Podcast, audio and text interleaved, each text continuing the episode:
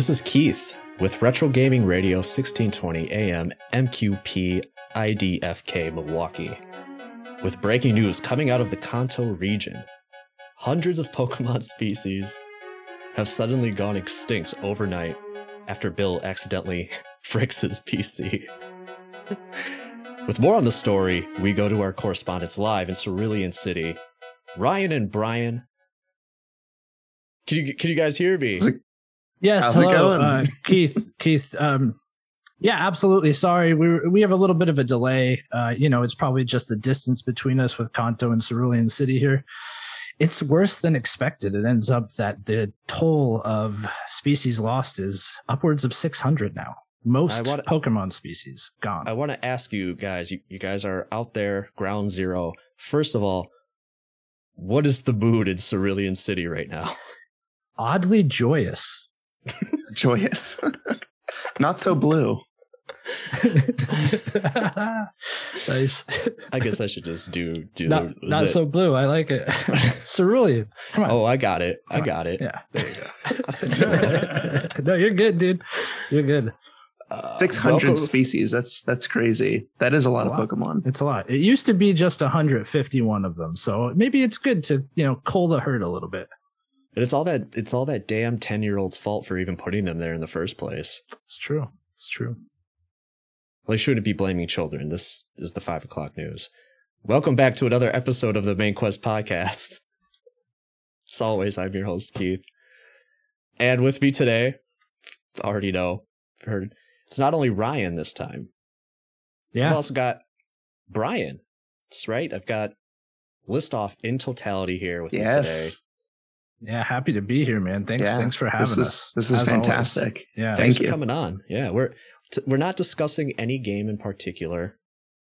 We're actually here to talk about what happened in the industry uh, the past year. So and I ca- I can't think of anybody better to come join me today than you guys because every month you guys discuss what is happening, which I learned before the show.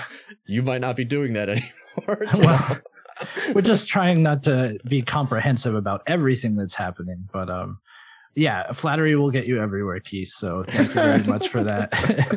thank you very much for that. Uh, Yeah. I was under the impression we were talking about Returnal again, so I may have to leave Oh. early. But you got Brian here, so I have not played but one hour of Returnal, so I'm I'm not the best. How many times did you die in that first hour? How many times did I die, Ryan? I mean, just just a five, maybe. you were you were saying I was doing pretty well, but I also had all of your perks, so it was Right. making it a little easier. Like I jumped into that fog that you were like, nope, that would have killed you immediately if you did that. Oh like, right, yeah, first true, round. right, yeah, and I think you went in the water, which Right. like, yeah. Anyway, we're we're talking, we are we are talking about Returnal. I knew it. You want to just tell, you just want to do another episode of Returnal? I don't know we if your missed a lot of listeners want that. Yeah, I don't know. I don't know, but I do feel like I am here with the only two people on Earth who like me, so that's nice. That aside from my family, awful. aside from, from aside from my family. Aside Yeah, I from- didn't- you didn't even invite me to Thanksgiving, man. What, what gives? I'm sorry. It's gonna be Christmas soon, so I'll be out of town. yeah. Yeah, Excuses, thing. excuses. good thing nobody knows where my empty house will be. So, so you're Santa Claus, is what you're saying? Ho ho ho. That's I've heard that someplace before. yeah. It sounded just like that too, didn't it? There's stuff that I always want to talk about throughout the year, but because I record my episodes so early, I mean, there's stuff that we're gonna actually get to eventually in this episode that will probably be old news by the time this comes out. Mhm. And so that's always kind of the weird dichotomy that I have where I'm just like, oh, God, I should really, really talk about this. And then it's just going to be nobody's going to care or remember by Yeah. the time the episode drops. I mean, I think it's it's fair to note that the Game Awards haven't happened yet at time of Oh, recording this. right. Like that's you know probably something will happen there. Not not something that should come up, but you know something will inevitably be announced that we're not talking about. Right. Video games will happen, Yeah. trailers will come up, people will see things. Right. I won't be talking about them. You guys probably will be. It'll probably Yeah. yeah yeah We've yeah, we've yeah. done those emergency episodes before when there's like a surprise showcase or Nintendo Direct. So Mhm. yeah, This is why I listen to you guys. We will bring up the good and the bad, though. You know, it's oh, not all going be always. sunshine and Right, rainbows right. with the Game Awards. Oh, I you that we already know a little bit of the the kind of stuff going on there. So yeah. yeah, Yeah. So before we get into it, just to let the listeners know, this episode is going to work exactly how it worked last year. And if you weren't with me last year, welcome. Uh, we're going to just go through and discuss some of the biggest, most critical bits of news from around the games industry. I think the best way to do this is, um, I guess I'll kick it off and kind of lead the discussion here with this first story. And after we present our story, just kind of go back and forth between all three of us. Does that make sense? yeah. Yeah, absolutely. Okay, cool.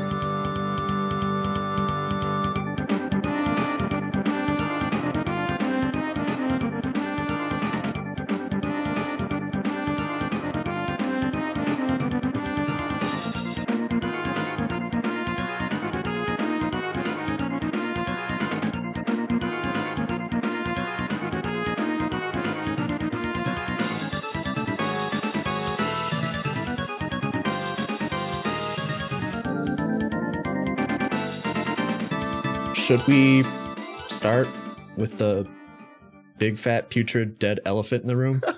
I think it's good to get that out of the way. to Absolutely. fucking do this now, right? Yeah. Right. Activision Blizzard has been having a year. And I kind of have a timeline because little background info. I've actually been keeping track of all of these news stories as they break in my phone. I write down little notes because I'm a fucking nerd. No, That's good.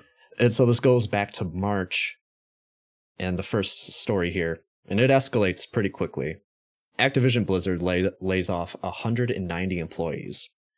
Uh, there was a story in Bloomberg that reported staff from different ap- apartments, from different departments in the company have been completely cut off. And the employees that were laid off, they got a three month severance package they got health benefits for a year. And to top it off, they got a gift card to BattleNet. Oh, Excellent. Oh. Do you guys, does this all ring a bell? Oh, yeah. yeah. yeah, this, this, that's yeah. it's the next best thing next to, you know, having a job. BattleNet card. right. Yeah. Oh. yeah. Gives To you be something fair- to do in your time off. To be fair, that severance package that they got was like, it's fine, but like the BattleNet card is just like a spit in the face. It really is. Absolutely. It, it is like to be com- just to be fair to all sides. Like the severance package is good in an industry that doesn't typically do that. Like typically people make a game and then it doesn't sell well or something like that occurs and then it's like bye.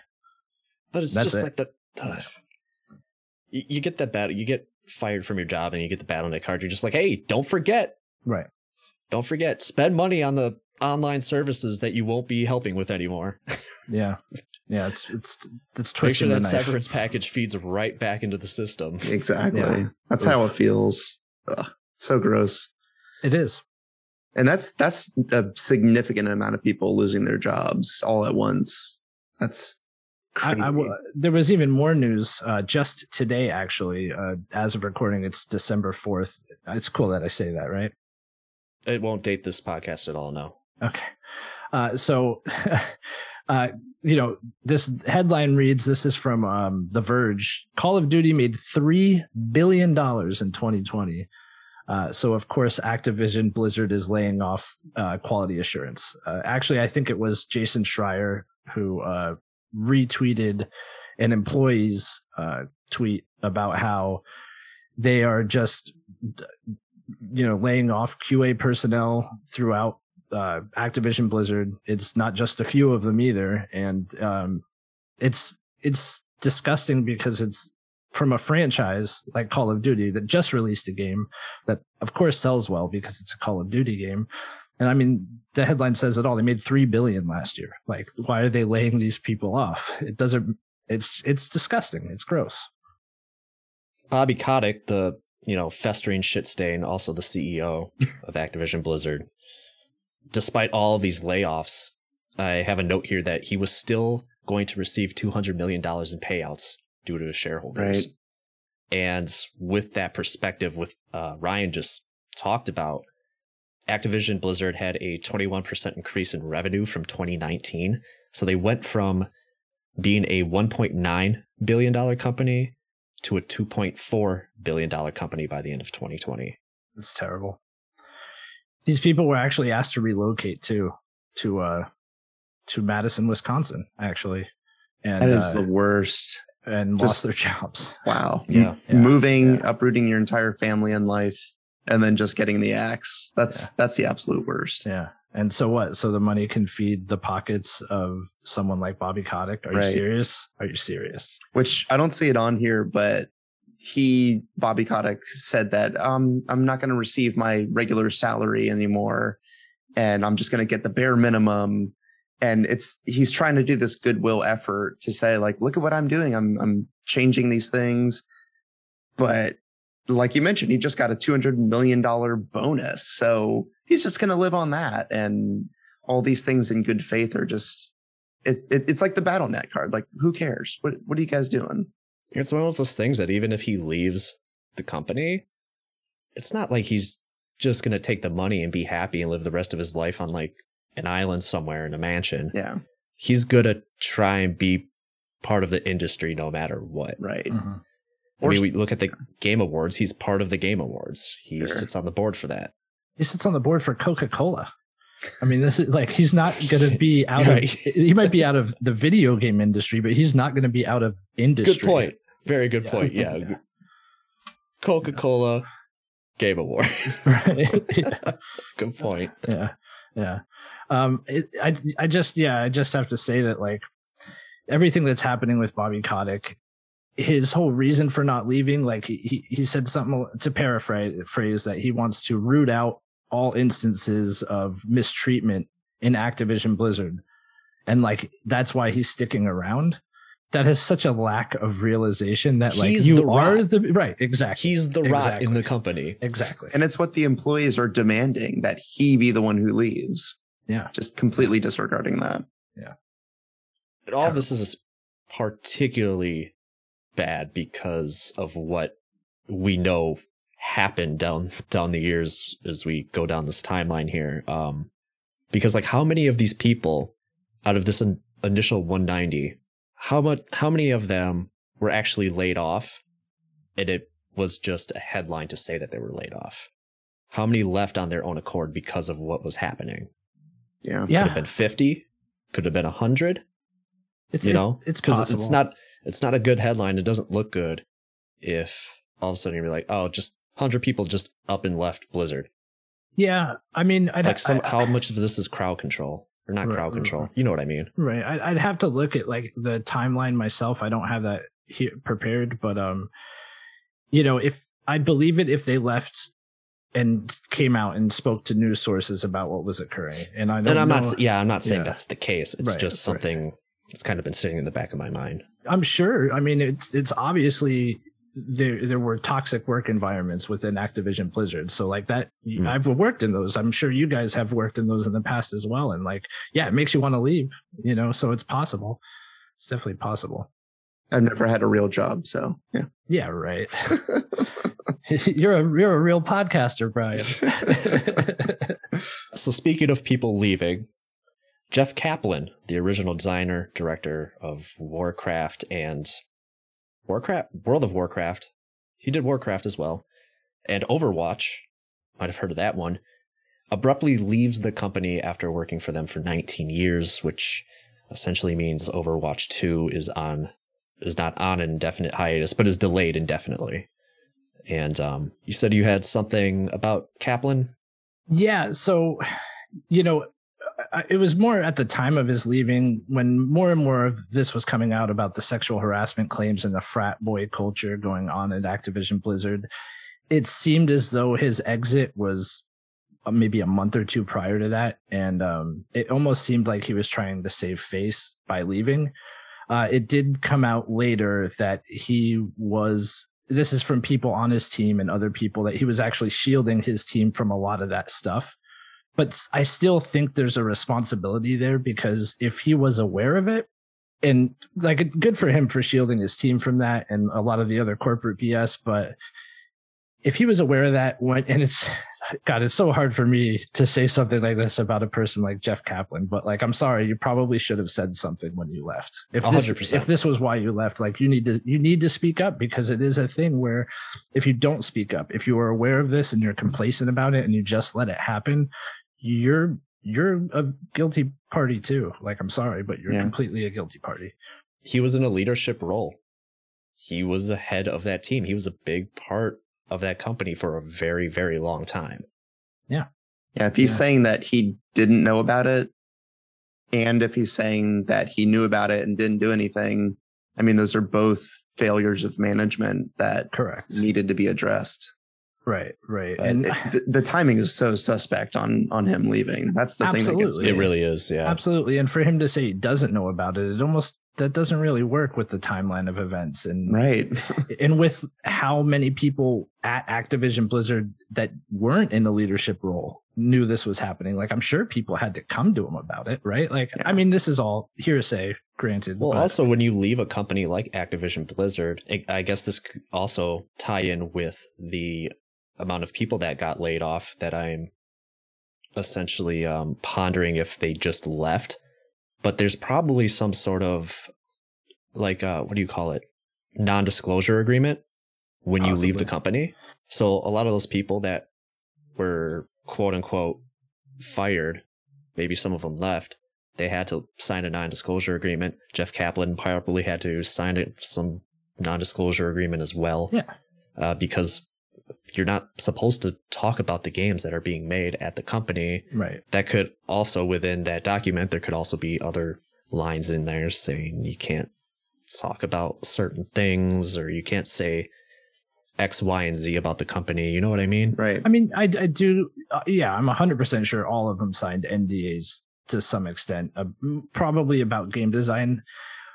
If it's something like sexual harassment in the workplace, that's like I doubt I would doubt the legality of an NDA saying like, "Hey, you can't discuss this stuff." Like, no, Right. Like, yeah, it- you Yeah. definitely can. Yeah, yeah, Well, so there could also be instances where those people aren't talking about it because there's already Mhm. some like court case going on true. and they can't interfere with that. I mean, that is true. There was uh, active investigation by the state of California, right? So it's possible that like he wasn't able to say anything because of that investigation. Like, yes, Brian, thank you for saying that because I was really kind of ripping into the guy, and that is a definitely a possibility. Yeah. Yeah, so the, the escalation point is, I mean, we've already kind of towed around it. Activision Blizzard versus the state of California. The company is sued by the state of California over its workplace culture. Many of the headlines and like discourse around all of this stuff has pushed the narrative that Activision Blizzard has been under the investigation by I don't remember what the name of the the um part of the government that is suing them in California. Department of Oh yeah, I don't know. The state of California. Yeah, that's- that's all I know. Yeah. I don't know. State Department. Yeah, yeah, it's the uh, legal department of the state of California. One hour later. Department of Fair Employment and Housing Oh, okay, there you go. had been had been um they've been investigating Activision Blizzard for a couple months leading up to this for what journalists, gaming journalists are calling frat culture, which I I'm just gonna go ahead and say what it is because we're all adults here. And like as far as I know, Activision and Blizzard are told are run by adults to employ adults. Um, it's not frat culture. It's just fucking abuse and corruption. It's yeah, God, it's a company right? that's just more interested in dehumanizing and marginalizing women and using Mhm. them as just a disposable it's way toxic, man. and means to make income.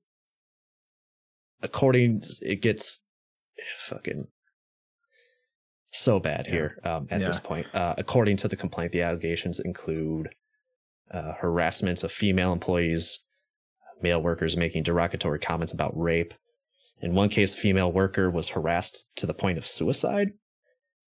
And there were promotions that were being held back uh, due to uh, women being pregnant.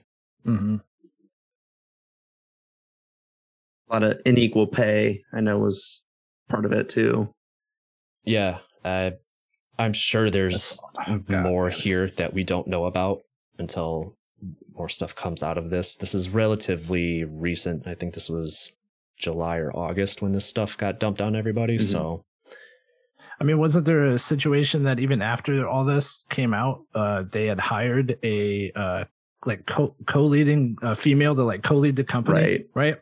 And this is while this is all this happening, paid her less than her male counterpart. yeah, president the president uh, of Blizzard, J. Allen Brack, left after this all came up, and Jen Oneal took his place, and then Right. Jen Oneal Yep. left after only three months. Right. So she went on to work with Women in Games International. That's a step up for sure. yeah. Yeah. Uh, but that's just so like, you know, it, it- we talk about tone deaf, right? With Bobby Kotick, like, not realizing he's the rot. This is just like, I don't know why it's surprising. It's this, it's the same, it's the same habits, right? Right. It's the same exact formula to hire a woman, pay her less. It's like, why would this be surprising? Right. But it is, it is like, you know, this is headlines right now. You know, all this heat's coming down and you do something like that. It's just like mind blowing, mind blowing. I, I, I know people say, oh, you know, people, there are employees at Activision Blizzard and, and they work hard on these games. And like, yes, that is all true. But like, I will, I I am not buying an Activision Blizzard game at this. And like, I, f- I feel okay saying that. So I want to bring up one thing. What what should they have done when they were putting in these two co-presidents to to run things? Should they have chosen a, a man and a woman and just paid them equally? Would that have been the right thing to do in this situation? Yeah, definitely. I think if responsibility is equal, equal pay is there, but I don't think it has to be a Okay. man and No, a woman right. either. You know, I think if it has to be the two best candidates and Agreed. i- i- and Jen Oneal was Mhm. seems like she was up to snuff. So Yeah. it could have been her and another woman, and like that would have worked. You know, but Yeah. it is that e- it has to be the equal pay. Yeah, hundred percent. They Like did they're the, doing the that was the job. stupidest thing for them to do. That- Absolutely. Yeah, yeah. Something I Yeah. skimmed over actually is that within all this, there was, I don't have her name here. Maybe you've got it up, Ryan. Um, there was Uh, somebody, there's a woman working for Activision Blizzard who had actually previously worked for the Bush administration around 9 Oh, 11, yeah. who was basically in charge of keeping all of the torture that was going on in Afghanistan covered up. Pretty suspect, if you ask me. yes, like, you couldn't have- absolutely. I mean, Bobby Kotick already works there, but I was going to say, you can't have like a more shitty upper management, you know, Yeah, lording over something that you love to do. Frances Townsend was was the person. That's it. Yeah. Former George Bush era counterterrorism appointee. Yeah, and then there was a company-wide email that came out, right? From Frances Townsend, uh, where she was talking about how difficult times had been and that basically she loved working for Activision. It was one of the best companies she's ever worked for. Uh, proud to be a part of a company that like takes this hard line on sexual harassment and like inappropriate work environments. This was written by Fran Townsend. One problem. It wasn't. It was written by Bobby Kotick Yes. and sent as Fran Townsend. What? Over and over How is this again. guy? St- how is how has he not been asked to step down? Like how is he? How is he not stepped down himself? Like, are you that far off a moral center that like you are just like you, who do you what do you think you are? I guess if you get a two hundred million dollar a year bonus, like hey, money's power. Like you think you can do whatever you want. And the crazy thing is, they're proving he can Yeah. do whatever. Well, he the wants. board is on his side, and it, Mhm. it it must be. I don't know. He must have something on everyone that they just don't have the courage to to get him out of there. Mhm. It's sick. Yeah. it's I, I I mean I feel for anyone any single like good person who's working for that well, company. so I have a problem with when the whole when we're talking about all of this stuff and people say, "Well, I'm still going to buy their games to support like the people who work there and the developers." that like I feel like that's just the company kind of like that's that's That's the ignorance. that's the only thing that the company like can like latch onto so that people think like okay i gotta have goodwill like this is the thing that i can do yeah i don't want to support Mhm. the the higher ups but i'm i'm supporting the developers it's It's, not. not It's what's not goodwill. It's not right as if the people buying their games are like, well, we need to support their quality of life. As if working for Activision Blizzard is some sort of quality of life. right Right. Like that's I- not it doesn't equate the way that people are thinking it does It's a terrible argument. It's Yeah. terrible. It's piss poor. Like it's a backhanded way of actively supporting this horse shit. right Like they're all clearly they're already not getting paid for their work and the time spent there. Like there have been layoffs in the hundreds and they continue to happen up to the very week of this recording. Mhm. Like Yeah. there if you want some way to support the developers, there are other avenues to do that. There's foundations that you can donate to, like uh the place Jen Oneal went to. yeah Uh Exactly. Women in Games International. There's Girls Yeah. Make Games, Games for Change. Which hey, I'll leave links in the show notes to those if that's Mhm. something you want to check out. There there are I other agree. avenues. You don't have to buy Activision Blizzard games. No, I think I agree. I agree with you, Brian. I think it's a cop out. Like, you know, people, and and I'm not calling out anybody specifically, but I do think that at the end of the day, it's because a gamer wants that game. exactly Like, let's not beat around the bush. You're coming up with a reason Right. why it's okay for you. now to i have can it, sleep at night right? but you know, I feel for these people who are like just the QA people, for example, who are asked to relocate to Jeez. probably potentially a different state. I mean, I know some people live in Wisconsin, but not everybody does. it's really cold up there. and here. and and think about that. It's not Silicon Valley. It's not Austin. Like where are you going to go if you lose that job? Now your family's there. You know, and it sucks. It does suck. And yes, like these people do need to be supported. And and Keith, like I'm glad that places exist where you can donate to, uh, because yeah, the the I wish it's easy for me to say like, oh, they should just leave this environment. But like we've all lived our lives and know it's not ever that simple to leave a job, especially when you're somewhere you weren't before, maybe a different state from your family or friends or support group or whatever. well this is a systemic problem in the games industry so no matter where you Yeah. go i mean ubisoft You're is, encountering something. is like Yeah. oh thank god the, the pressure's off us for right now right. but all right. of these but places it's not even yeah. And if it's not that, it's crunch. yeah, yeah, I hope you like working 70 hour work weeks. Yeah. Yeah. Yeah. It's tough, man. It's really tough. I, I really had hopes um, that this year was going to be the year studios started to unionize, you know, developers started to unionize. I feel like I hope that every year. Um, and I'm certainly God, getting tired of talking. I last year I talked a lot about this stuff up front in a lot of different episodes.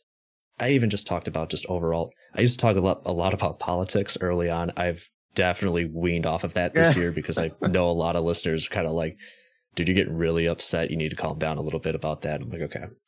But Oh, wait till our next episode. Oh, yeah. as far as the games industry goes, it's just year after year. Like it just uh, last year I talked about Ubisoft and then all the pedophilia in the Smash community. hmm yeah. That stuff happened last year, and it's just like this is happening this year. It's here we go again. It's just this Right. never-ending I said, cycle. to, of- I said to Brian last year, like maybe, you know, the Ubisoft stuff will be the driving force behind unionization. And I I find myself thinking the same thing about Activision Blizzard this year. And I just hope it happens. So the last thing I've got here to catch us all up, that we can finally move on. Bobby Kotick himself not only knew about everything that was happening, but is known to have even participated in the stuff that happened as well. wow Uh, even going as far as actually threatening death to multiple employees. So, yeah, as of this recording, which Ryan dated December 4th for everybody out there, Bobby is still not being held responsible for anything. And I think when you guys already mentioned, he's the board is behind him 100%, completely supporting this fucking festering tiny zit dick. Uh, Jet. Oh, I also got notes here for uh, Sony. Um, Jim Ryan, Microsoft's Phil Spencer, and Doug Bowser have all like quote unquote put pressure on Activision and Blizzard. Yeah. But like, as you guys could probably attest to some of my listeners as well, is that I'm a pretty cynical person when it comes to multi-billion dollar companies. And so I just don't fucking trust Microsoft, Sony, or Nintendo. Like this is something that's it seems like a cynical PR move by all three of them to kind of cover their asses. Like they're just like they care about what's going on, but like they'll never actually have the balls to remove Activision or Blizzard games from Right. their storefronts. And that's the only thing that would really send No, a I- I message. right because it's one of the biggest revenue streams for Yeah. all three companies. I mean, do you think they haven't worked with Bobby Kotick before? These three companies, not these specific people, but like th- they may have had an idea of the type of person. No, Oh, Jim was. Ryan has definitely shook his hand before. Yeah. Phil Spencer probably kissed him on the Oh, mouth. like. Open mouth? probably. That's hot. No, I'm kidding. God, that's so gross. Yeah. no, you No, don't I even mean, want like, to know what Reggie did to oh, him. jeez. Oh, please. My, bo- my his, His body body was was ready. Reggie. Let's go. That's great, dude. Um, yeah, I mean, it's just they did the bare minimum, right? They knew it was a PR issue and they had to come out and say something. So they came out and said something. Yeah, everyone's just waiting for it to blow over. Everyone involved and who has something to lose is just waiting for it to blow over. And another company is gonna fuck up and then we'll they'll move on to that one and it'll be just Activision will come up again in maybe a year. Fuck Activision. Fuck Blizzard. Yeah, fuck It's Bobby just- Kotick. D- Just All straight right? up. Yeah. Fuck Bobby Kotick. So before we move on, let's let's say this guy does leave. Do do you think that does anything for this situation? Do you think the developers like think like, okay, that was it. Like we're we're good. Let's move forward with everything that we talked about. But does this make the difference? Well, I think Ryan made a good point where they have to they have to get a union Yeah. first. That's like the end all to to any of these situations. So employees have the protections that they need. I feel like Bobby Kotick isn't the only one left there that has been a part of any of this. I feel like there's probably a Sure. couple other people there, maybe a handful that are still Yeah. wholly responsible Right. for what is happening there. Who Mhm. knows if they make that heel turn and you know listen Right. to whoever steps in Bobby's Sure. place? Who knows? I think it's a step in the right direction, but I think there needs to be like a Spanish Inquisition or like a total Salem witch hunt, like to to weed out the responsible parties if they haven't left the company or Right. still with the company. It's rot. It's rotten. It, it's hard to cut out rot.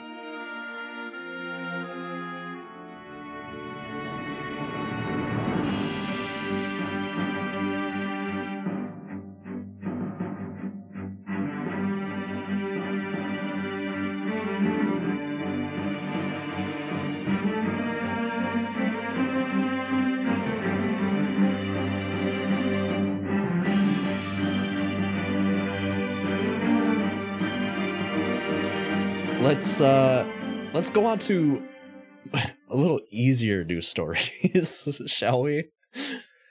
You guys want to you guys want to take this one over? I'd, I'd be happy to. Brian, you want to? Yeah. yeah, do the All right. honors, man. So Halo Infinite shadow dropped their multiplayer, still a beta, but basically the multiplayer about three weeks early uh, from the official game release.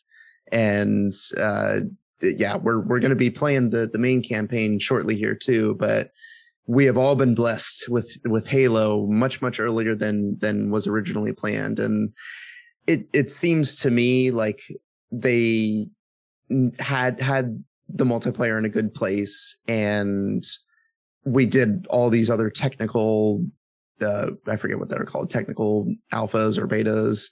And it really felt like they wanted to just push for their 20th anniversary of xbox and, and halo in general and really just make a, a statement here and yeah, we we've been able to play Halo, and I've been just that's that's the game that I've been playing over and over again.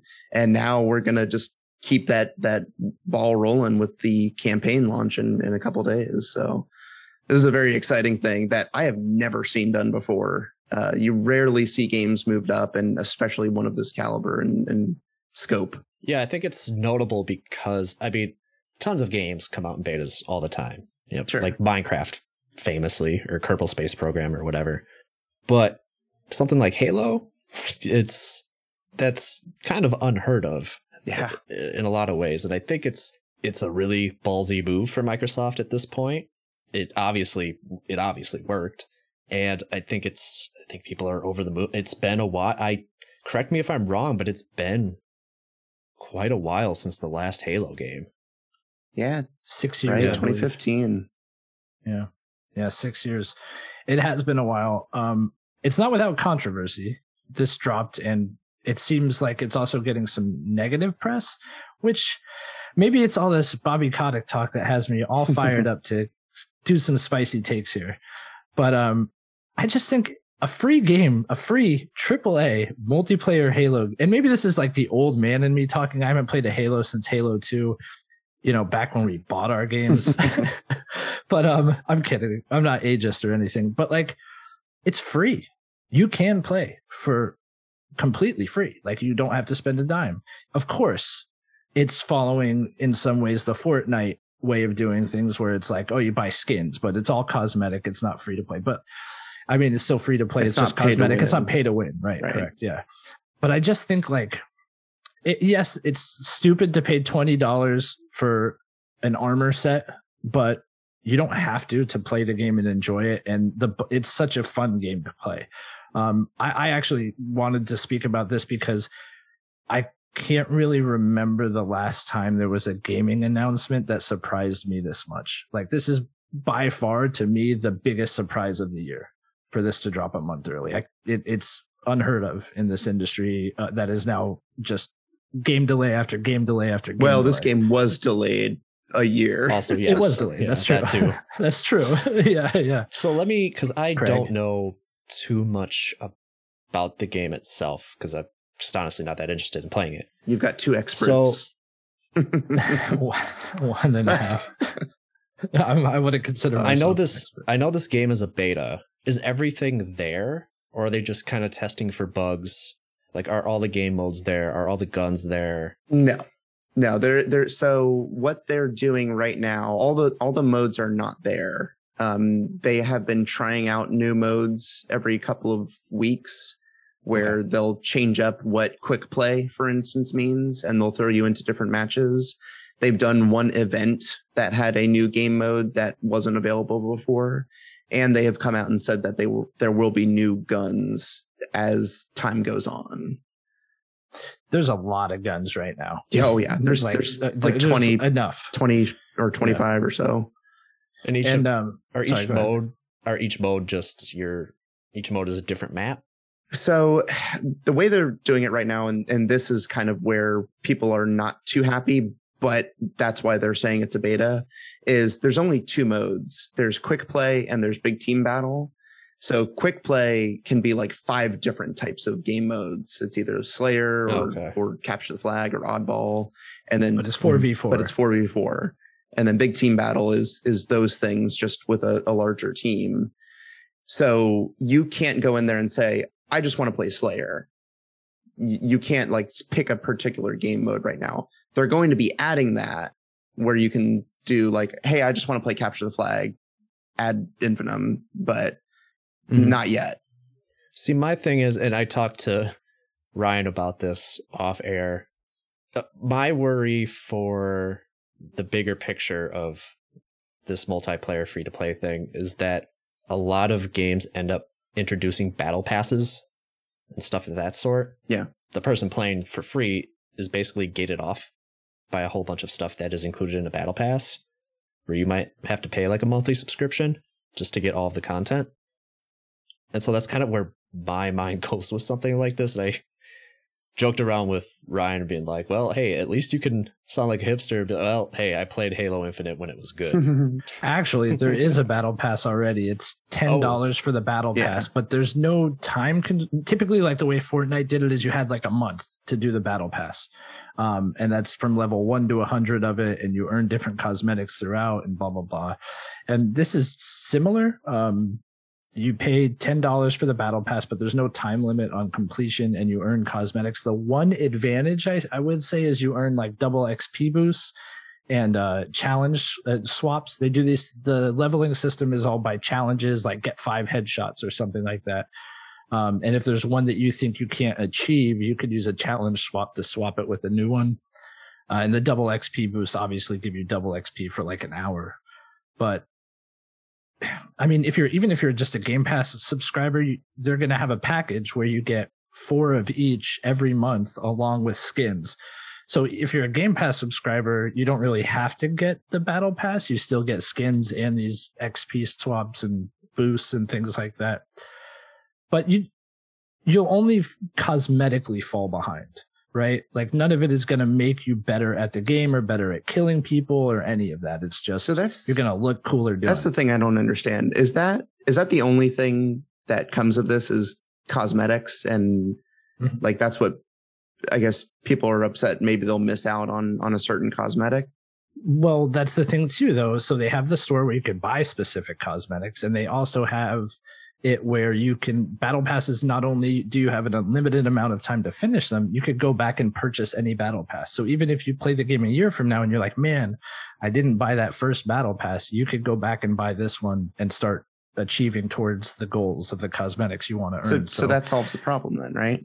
there's a lot of choice. Yeah, they are actually making it very player friendly. Fortnite gives you this FOMO uh, that I think encourages people to spend money. Where it's like, oh, if I don't get to 100, I'm not going to get the Mandalorian skin, right? I say. So you have a month to do that. So you have to go go back in and play Fortnite religiously. Like it's going to be the only game you play. So you could be the Mandalorian. And I do appreciate that Halo is not doing that. I just don't play games that way, I guess, where it doesn't that won't matter for me. It's nice to Right. see to see that they are kind of trying to address that. But Mhm. Halo's just good. I, I just It like the game. Doesn't matter what you look like. It's Yeah. fun to play. I, my sure. goal Yeah. is to have no cosmetics and to just have the original the armor. sleeper agent. You're the sleeper agent, right. man. Yeah, yeah. You mean you guys aren't going to strive for the Rick Sanchez character skin? I'm going for the Morty skin. Evil Morty.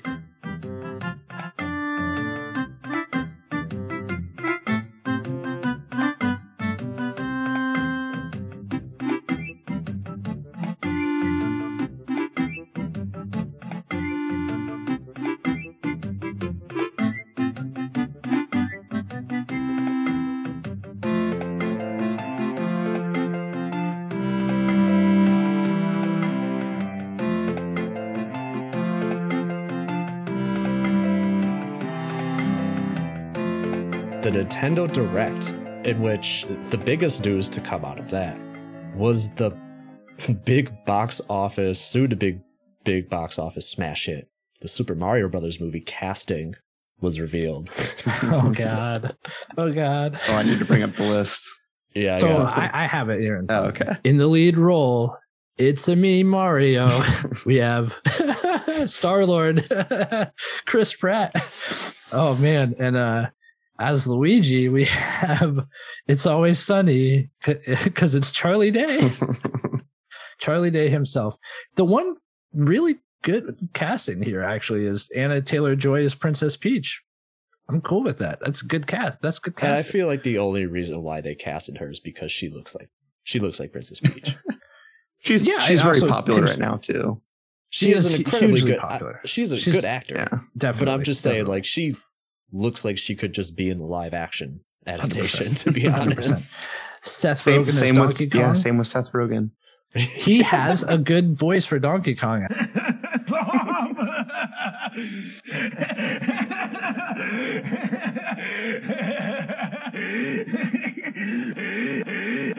He does. he Like I would argue for that. Like his laugh and everything. Right. Yeah, I think he he would make a decent Donkey Kong.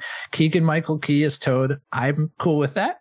I'm cool with it. I wish we had the Donkey Kong from the 3D TV show, like the Crystal Coconut one. Do you guys know what I'm talking oh, about? good. oh my god. It was bad. Ugh. Yeah, Stop. no, I know what you're talking about. I just don't know why you would bring it up on my show. Yeah, right. So J- Jack Black as Bowser, which like I don't know. that's pretty why. good. I, I I think No, I that's don't pretty think good. so. You I don't, like think it? so. I don't like it. I like Jack Black. I think he's Yeah. a good actor, and I think he's a good voice actor too. Kung Fu Panda, man. But um, I just don't see him as Bowser. Mhm. You know, like maybe more of a minion to Bowser. you know. But uh, then Fred Armisen as Cranky Kong, which I love Fred Armisen. I think he could do no wrong. I think he could probably voice act every single character that is a part of Mario. Uh, but the person who can actually voice every single character that's a part of Mario, Charles Martinet, Yeah. Is is in the film as other characters. What are they going to do? Not Mario. What are they going to give him? He's gonna be like Everybody. a Goomba or something. right yeah right who knows who knows um this first of all we're getting a mario movie That's Like- that is cool. We had pretty one, big though. news That's not that surprising. Stop it. you know it's funny because the first time you were on our show uh was the top video Yeah. game movies right and did this did the original mario movie make any one of our lists i don't think it did not No, I don't think so. Yeah, so that should tell you everything you need to know. We're, we're, I'm really happy we're getting a Mario movie. And like, will it be good? Mm, Probably not. But will it be fun? I feel like it. I feel like it has a lot of potential to be good. Mm, it has a lot of potential to be bad. I I, think it'll be fun. I think it Zero will be fun. expectations for this. Yeah. Yeah, yeah. They're incredibly low. Yeah. The further we get away from the casting reveal, the more I'm just like, whatever. I really, and it's not like any politics involved whatsoever. I would be on board with this cast if it wasn't Chris Pratt as Mario. That's the one Yeah. linchpin you have to change. That one doesn't make any like, sense. If you had Charles Martinet as Mario and the rest of this cast, I'm good with Yeah. it. Talented voice actors everywhere were pissed. Right? Rightfully so. Rightfully so. And Interesting I stuff. just, yeah, I'm, I'm interested what he's going to do because he just can't be white ass Chris Pratt Right. being Mario. Like you can't just be Chris. You can't be the Lego Movie where he was just Chris Pratt. like he wasn't Right. doing He- anything. yeah, and apparently he's not doing an Italian accent, which like maybe that's good, but also what? You're going to be Mario. The thing I'm like- more interested in is what is the art style of this movie going to be? Is it going to be something closer to Pixar or is it something closer to what we see in a Mario game these days? Something Hmm. really like a high fidelity looking Mar- like Mario Odyssey or something like that. So it's Illumination, I believe. Is that So right? the minions. So think think minions. That's what I was about to say. Think minions. So a lot of not a lot of sharp edges, a lot of round corners. Yeah. I think Wreck It Yeah. Ralph is is what I envision. Oh, Okay. um, good, Because they had I like Bowser in there, so I could see them Sure. trying to match an art style like that. And also, do we go with models of these characters that somewhat look like the actors? Because there's a lot of movies that do that. Oh, no, There's a please lot of no. animation adaptations that do that. That they kind of look like the actors. I could see them. I could see them doing like face, like expression mapping. You know, like facial mapping. So it's Sure. like similar. So when like Jack Black plays Bowser, it will be more of like a Mario game style Bowser, but like a really animated Jack Black reaction to things. do they put a giant shell on Jack Black as he acts it out? Definitely. Oh man, this is just. I'm sure this. You'll be talking about this movie. It's next year. Is it coming out? Holiday of next year. So I'm. Yeah. I think about this time next year. You'll be talking about it one way or the other. I don't know. uh, and we will too. We will too. I'm gonna see it. Yeah. I'm gonna oh see yeah, it. that- yeah. I'm going to see it too. Yeah, Yeah. Yeah. I saw Fun. Resident Evil: colon Welcome to Raccoon City. I'll see the Super Mario Brothers movie. Oh no, was that one Man, bad? I was so disappointed to hear. Oh, Oh, I talked that. about that for a whole hour, I see. Yeah. Brian. I, li- I listened. I listened. you First- were my drive home from the airport. First so- 25 minutes, no spoilers, if you care. Um, Yeah, you could. Yeah, you should listen to Okay. it if you're at least somewhat interested. Um, Listen to my episode. Don't watch it though. Okay. Don't don't watch the movie. Yeah. I'll wait till it comes to streaming at, at your advice. Uh, so you know, I said Halo Infinite shadow dropping was like my biggest, the biggest surprise news of the year, like the biggest surprise of the year. I think the Mario movie casting is probably the biggest like surreal experience I had from a news drop. When it was happening, I was just like, I don't know what's happening right now. like, why are why are they excited about Right. this? Like, I this was doesn't sound. I was good. driving home from work, and I think it might have been, I think it was Eric from SideQuesting podcast. I was driving home from work. I was stuck in traffic, and he was just going mad, messaging me like, did you hear? Did you hear? Did you watch the direct? Blah blah blah. And I'm like, no, I didn't. It was that." wild. Yeah, and he was like, when you get home, you have to look up what happened in the direct. And I'm like, okay, I guess. So yeah, I I got home and I'm like, God damn it. yeah, yeah. but I mean, it is what it is, right? Chris Pratt needs a new bathroom. It's grown on me. I mean, on, honestly, the cast has grown on me. The one thing is the Chris Pratt. He's so cool. Shigeru Miyamoto. You know what else is cool? Esports. Esports are cool. Yeah. Saw saw my first live esport event this year. It definitely was not Evo, No, it was not. but Evo was held this year as opposed to It, it it being canceled last year due to a, numerous uh, things. We'll get into it, but Sony or Sony Interactive Entertainment bought Evo, which stands for the Evolution Championship Series. you got it, I think. It is that. it. It is that. It is that.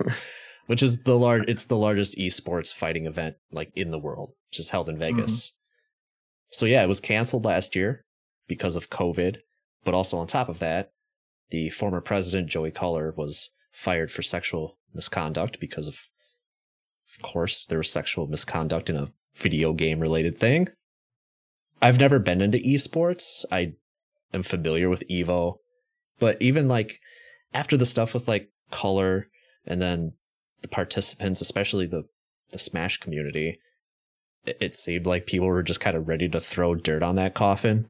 You know? Mhm. Yeah, I mean, I definitely never thought Evo would go away. There are too many rabid fans of too many fighting games that take place at Evo. I mean, Smash Brothers isn't even the biggest game at Evo. Like, they're a huge. Is Evo the huge only event. thing Um, to stop publishers and developers from shutting other tournaments down? Because you hear about Nintendo shutting down tournaments all the time. Yeah, no, I, I mean, I can't answer that. uh, but I, I do think the fact that Sony now owns it is is very newsworthy because it, there's like a lot of bias involved now with one of the biggest game Right. developers out there uh, owning it. Y- They can decide which game gets center stage, and they could decide which game gets the most play and and the you know the biggest spotlight shown on it and I think it's extremely problematic when you have Smash developed by Nintendo that usually takes a pretty big stage at Evo. And what's going to happen with that if there's a somewhat sour relationship between Nintendo and Sony?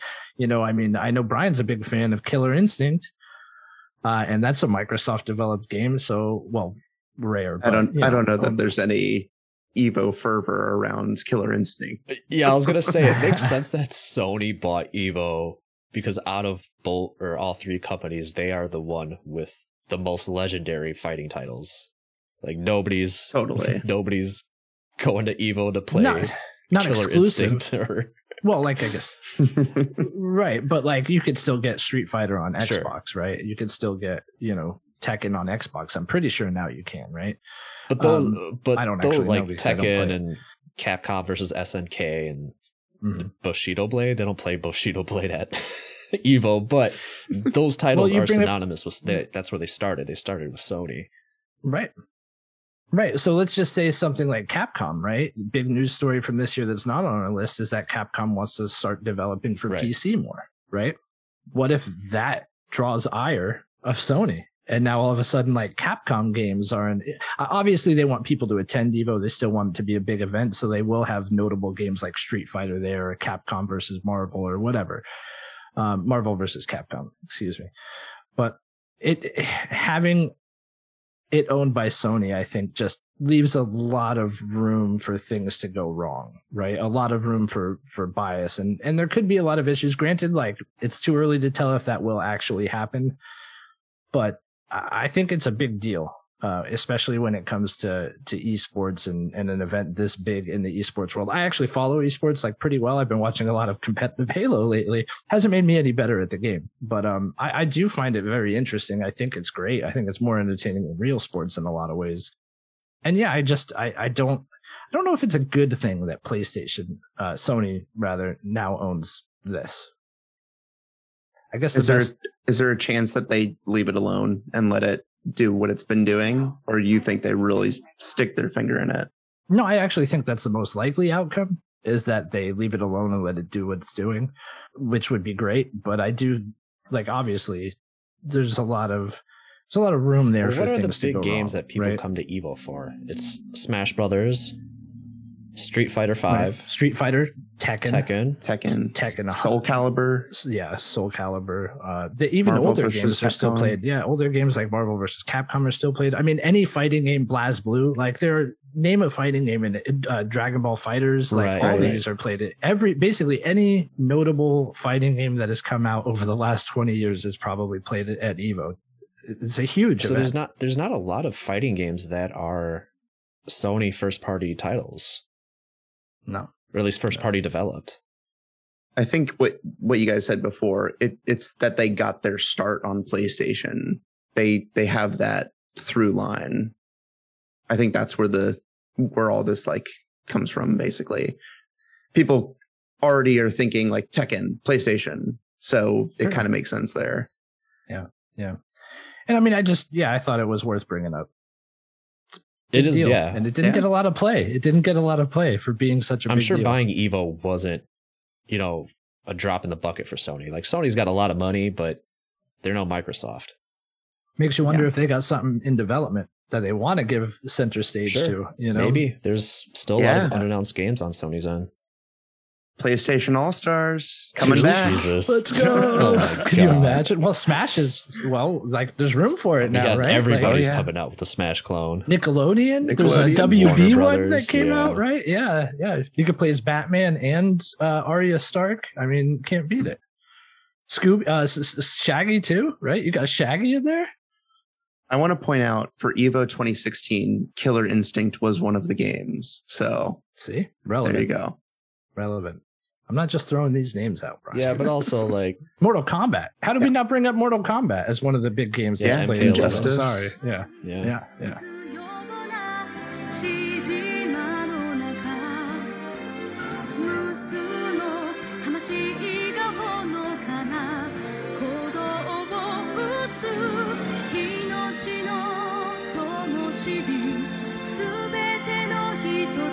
し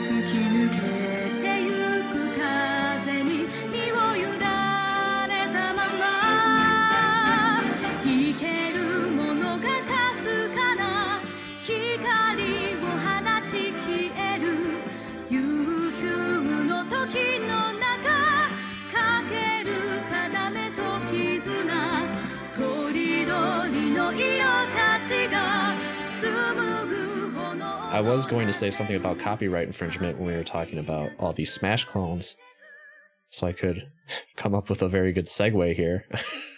but Nice. um, Epic versus Apple, which is something I brought up last year in my my news episode uh, last December. There was a lawsuit filed by Epic Games against Apple for restricting revenue that was earned through in-app purchases, and I am happy to announce that that case is closed? Question mark?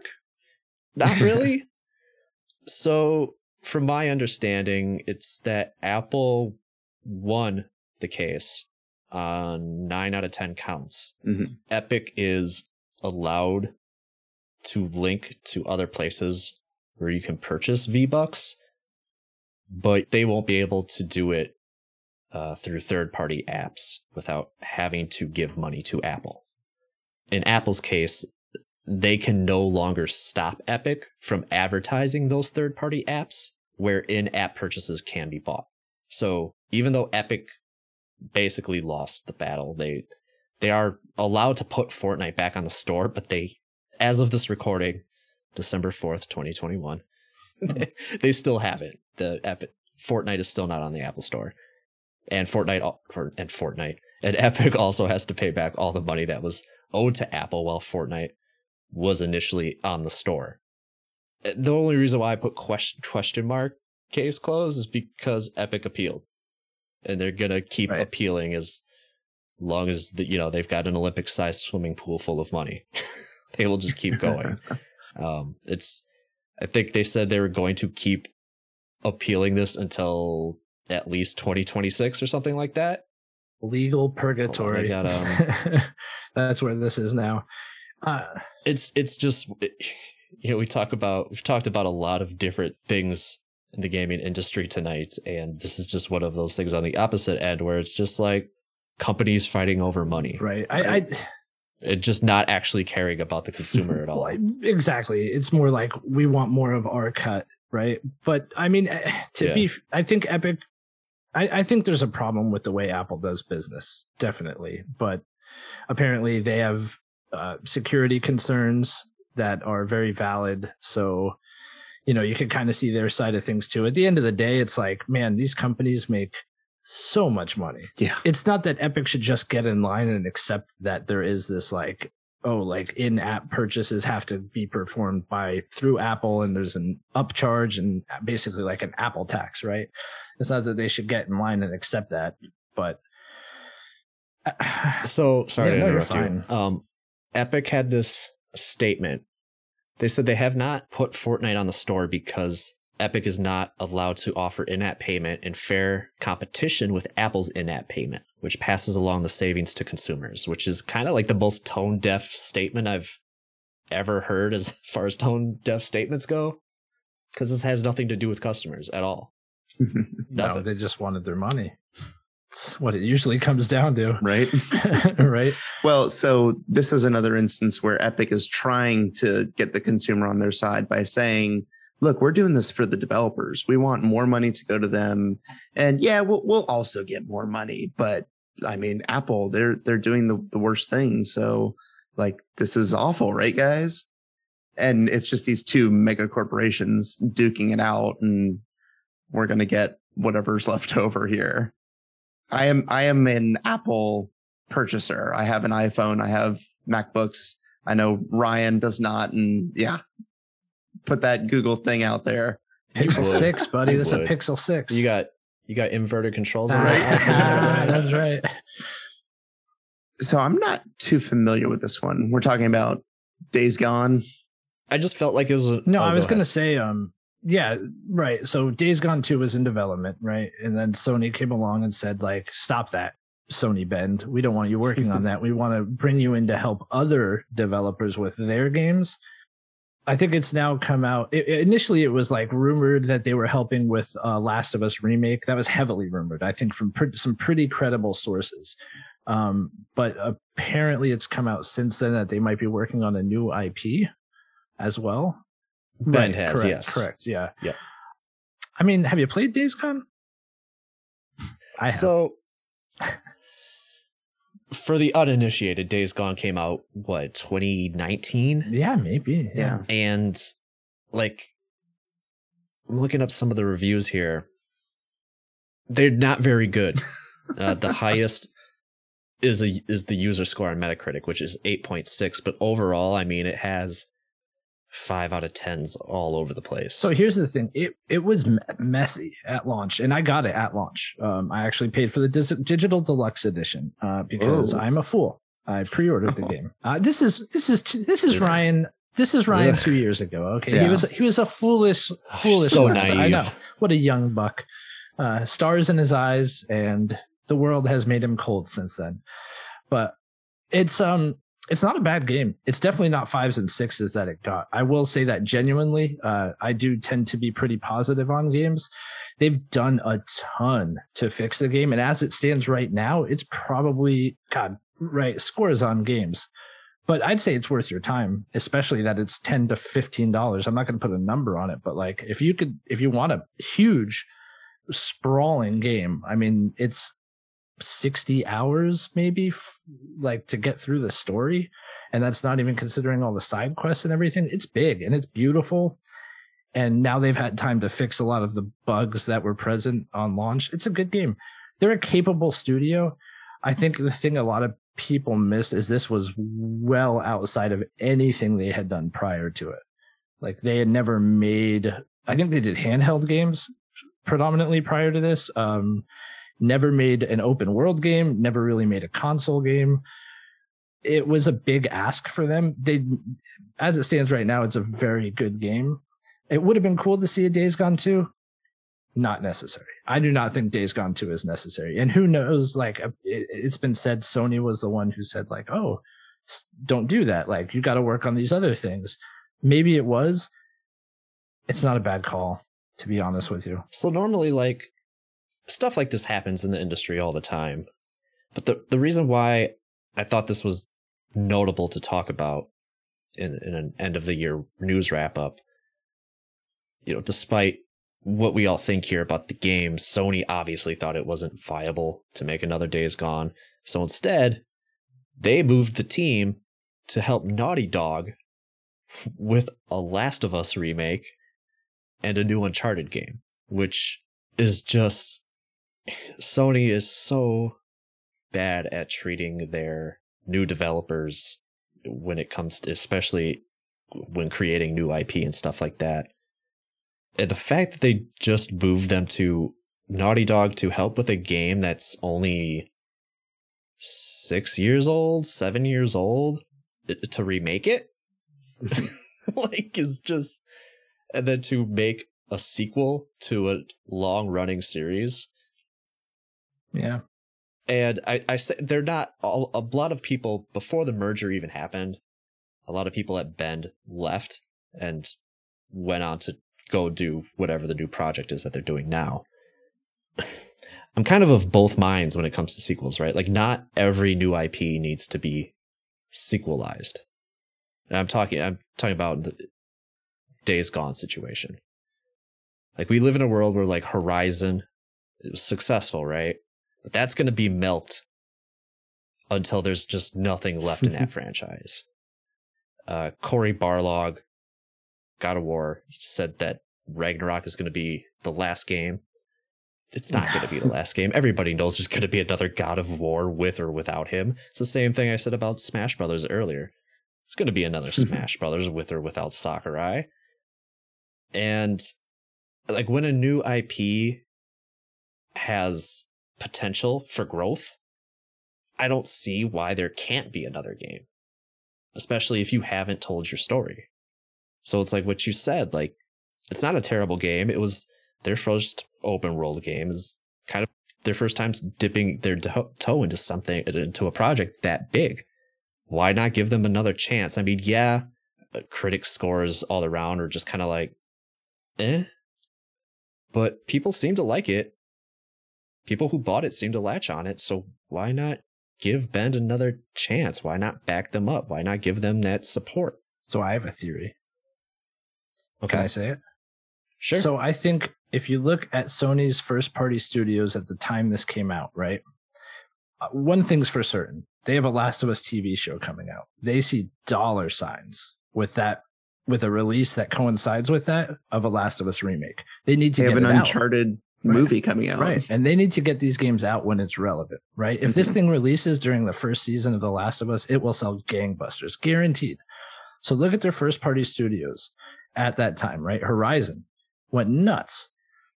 Days Gone, mediocre, right? At the time, they didn't have Housemarque. Um, they didn't have uh, Bluepoint. Point. Thank you. Uh, so who are you going to put to help with getting this remake out in time? Which studio would you pick?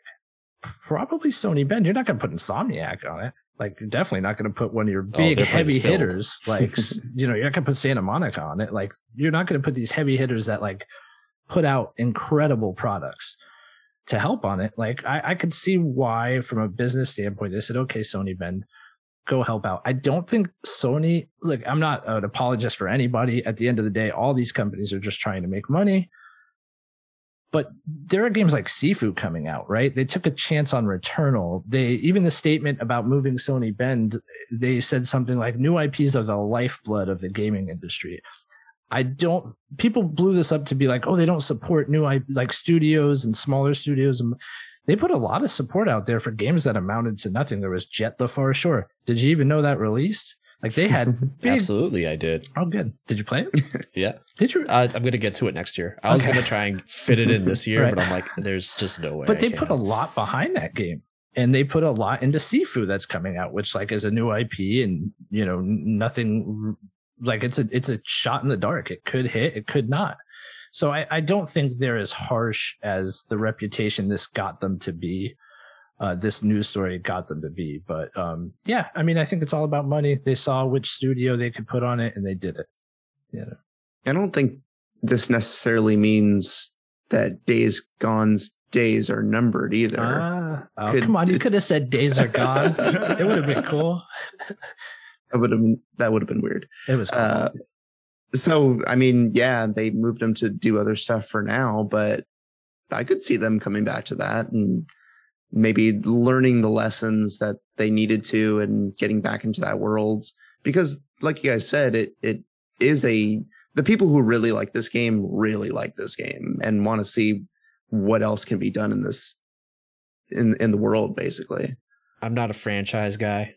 Like once you get past like I talked about it in my Horizon episode where I feel like that just told a perfect story from beginning to end. Oh, I'm so And, like, excited. And believe me, like I I'm excited for Forbidden West. Yeah. Like I want to play that game. But also when it got announced, I was just kind of like like you knew it was coming. But also Yeah. I'm like I'm like ah, I guess like I guess No, I well, that, that all- ending. All you need to they do can't they can't help themselves. Yeah, yeah. all you need to do to to make a sequel and to get me excited is to have Lance Reddick basically say, "There's more to the story than you're." What? yeah, there's there's more. Remember me. We've still so much to discuss. Is that a holdover from Fringe? Is that Pretty what much, you- yeah, yes. Yeah. Oh my gosh, that that is that is yeah, yeah. cliffhangers all all around there. So Right. Um, yeah. I I agree. The ending of Horizon got me. Like that was that was beautiful. yeah, I, I'm more interested to see what a studio like Guerrilla or Bend can do that isn't. I guess in Bend's this whole obviously this whole thing is because they canceled Days Gone too, but I'll just use Guerrilla as an example. I want to see what they can do that's not Horizon. They did Killzone for so long. They did Killzone for like 10 years. And then once that was bled dry, they did Horizon.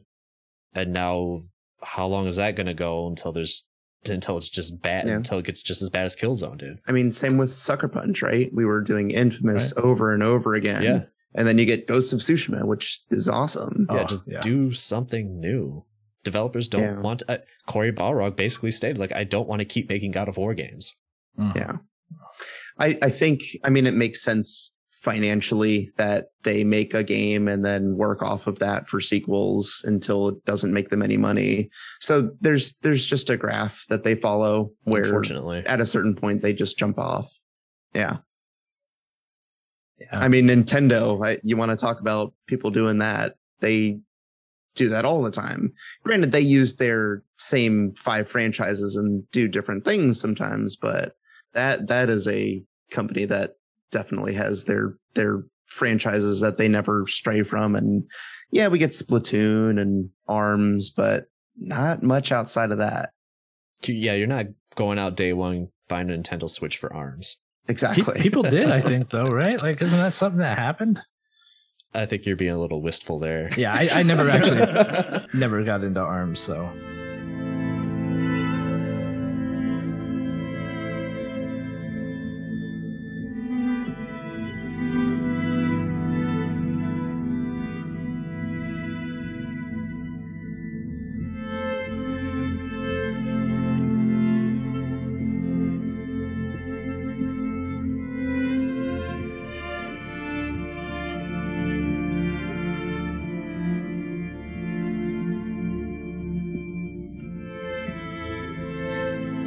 All right, so um, you guys want to do this next one? Somebody want to take this the metaverse? Yeah. Are we going going to the metaverse? Oh yeah. Meta Meta uh no longer Facebook. Well, it's still Facebook, but it's it's Meta's Facebook. Uh but yeah, they they are going all in on VR and the metaverse. And I know Ryan is very excited about everything that I you, we can we even call it Oculus anymore? Is is that it is. I think. Well, I think it's still Oculus by Meta. I'm not Okay. sure. I'm not sure. I, they have they do have new boxes now though that the Oh, units really? are sold in that same meta on it. I don't know Oh, if I, it's. Oculus and Meta are on there or if it's just Meta. Yeah, they were quick to do that. Yeah. I think VR is incredible. I think there's so much potential for the next step of gaming and uh, of so many industries. I mean, seriously, just we we go over this quite a bit on on our podcast. You guys are the you guys are the pros here. I'm sitting over here. My eyes are going to glaze over because I've no, but y- they touched the VR headset once. They shouldn't glaze over though, because I think the tetherless now that you could link to PCs, it's incredible what the potential is. Um, and it, I, I've I, we've touched on this on our podcast many times. It's not just gaming. It's it's literally like the next step is coming, right? Um, I can equate it to like the internet almost because it's going to be an immersive way to do business, to learn, to game, all of it. And and Facebook is really latching onto that and creating an environment where people can create and they're going to create economies, marketplaces, things where people create virtual items and then you can purchase it and you can carry that item into anything that you go into, any game you go into, anything that's linked to the metaverse. It's basically going to be Ready Player One or as close as we could currently get to that in VR or AR. Didn't you just describe NFTs? It is. It is going to be NFTs. It's going to be virtual NFTs. Yeah, exactly. And uh, I'm not ready for all this. I, I'm, I'm with you. I'm with you. I'm with you. But it's it's happening, and like I think it's exciting. Uh, I just the want one to play thing- Donkey Kong. the I'm one sorry. thing- Go ahead. No, I think it's very exciting. I think the Brian, what if you could be Donkey Kong? That would be something else. I'm sorry I interrupted you. Go ahead. No, you're fine. You're fine. Um, I, I am a big proponent of VR, uh, especially when it comes to things like education and productivity. Yes, for gaming, it's very cool, but I think it could change the way people experience the world around them, and especially the history of this world around them. I'm a history major, so I'm like a big, I'm, I'm into it, man. And I think, especially when you get into productivity, I mean, you could create a virtual environment where you have as many monitors as you want to do business on. Uh, I just, I wish it wasn't Facebook. That's like the big Well, push behind this because that's Because like whew. Facebook doesn't seem to care about the game side of it nearly as much, and and that's that's fine. But we want the- the games. it's also the privacy issue. I mean, Yeah. if there was a company I would trust with this, it wouldn't be Facebook. They'd be Right. really one of the last on the list of of companies I'd trust with it. Can I can I ask who would you trust? Uh, p- What multi-billion dollar company would you Uh, trust? I don't know, man. I really I don't. I mean, for my money, and I know it's it's scoffed at, but Apple does seem to take security as more seriously than anyone else. I, I I actually think they have a they take privacy seriously too. Right. Um, I, I do think Apple is one of the better companies when it comes to that sort of thing. So yeah, that is one. and they that- have their like three thousand dollar VR headset coming out. Right. So I would not say trust Apple. I No, wouldn't I don't know not. if there's a billion None dollar company out there. They're still would. doing something with your with your information. We just don't know what because they're very good at hiding. Of it. Right. course. right, right. Um, but it it is very exciting. Uh, I think this will be the industry that grows the the most uh, over the coming decades. I really do. I think it's going to be. oh yeah, It's going to shape how we how we do things in in the world. We're still in the bulky headset. Like this is, we've seen what happened just with video games from joysticks on CRTs to, to where we are now. I mean, there's, there's tons of room.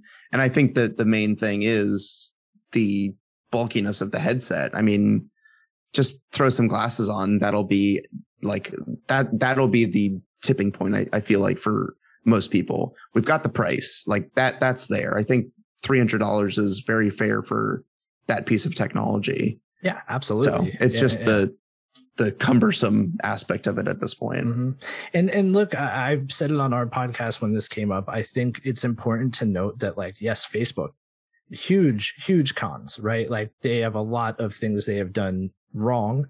I think the one thing they've done right is support uh, VR developers and uh, put a lot of their own cash into it and made it really low cost to entry to develop for their headset. So obviously they want to build it as a platform and they want to put them in every home and they want your data.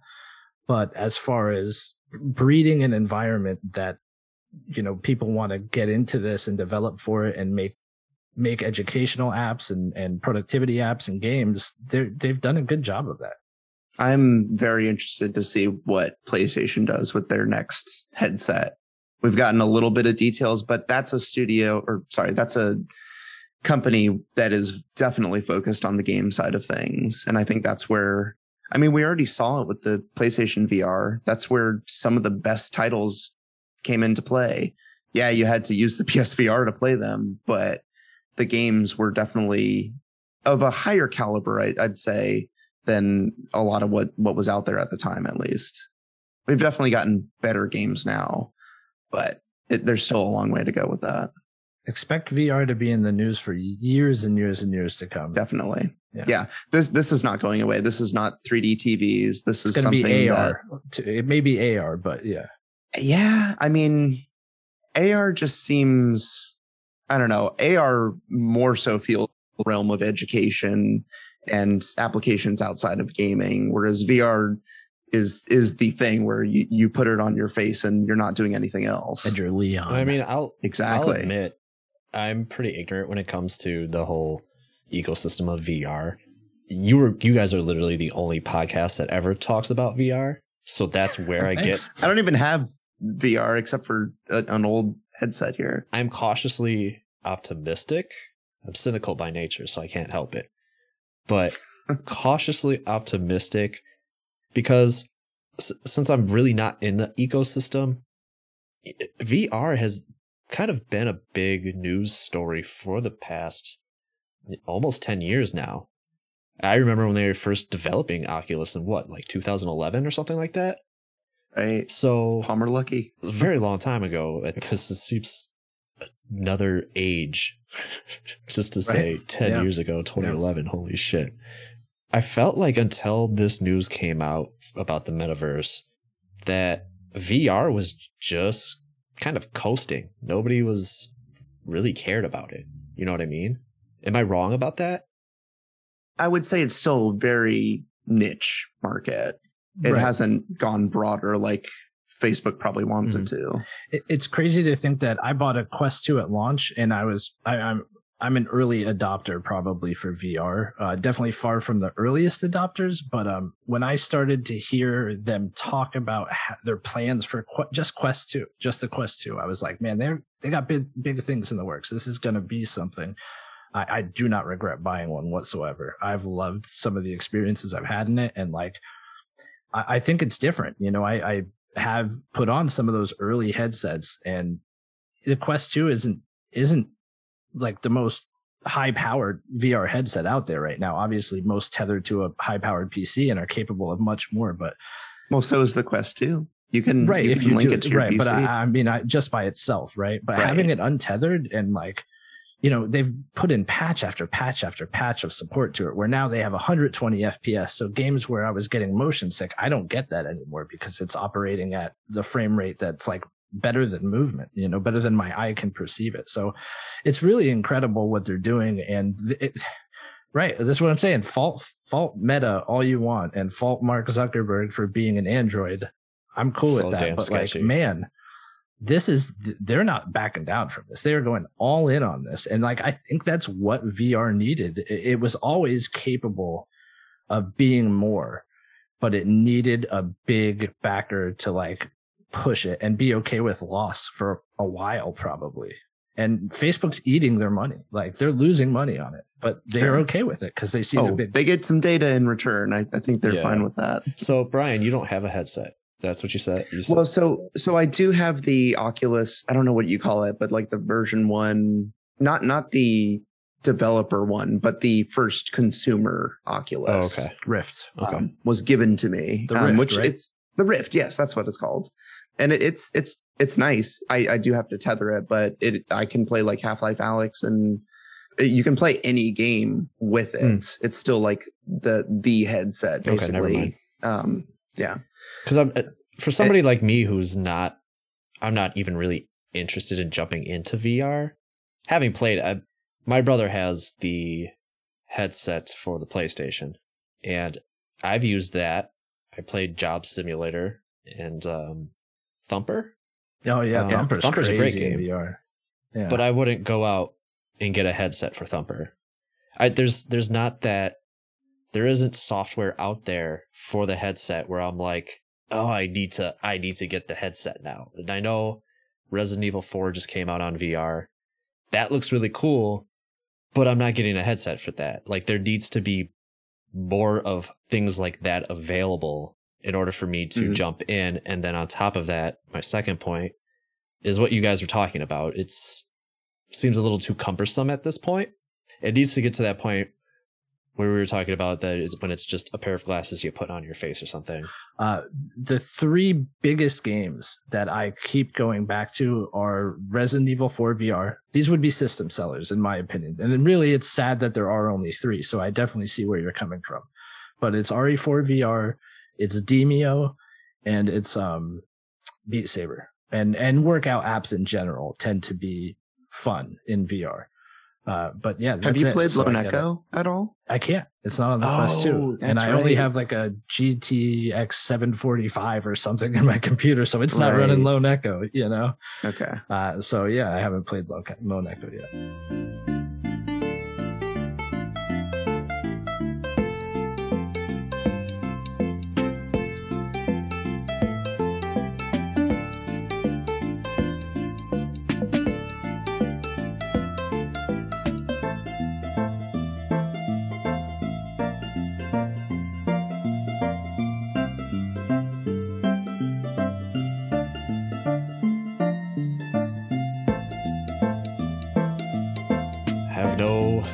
Segue into this.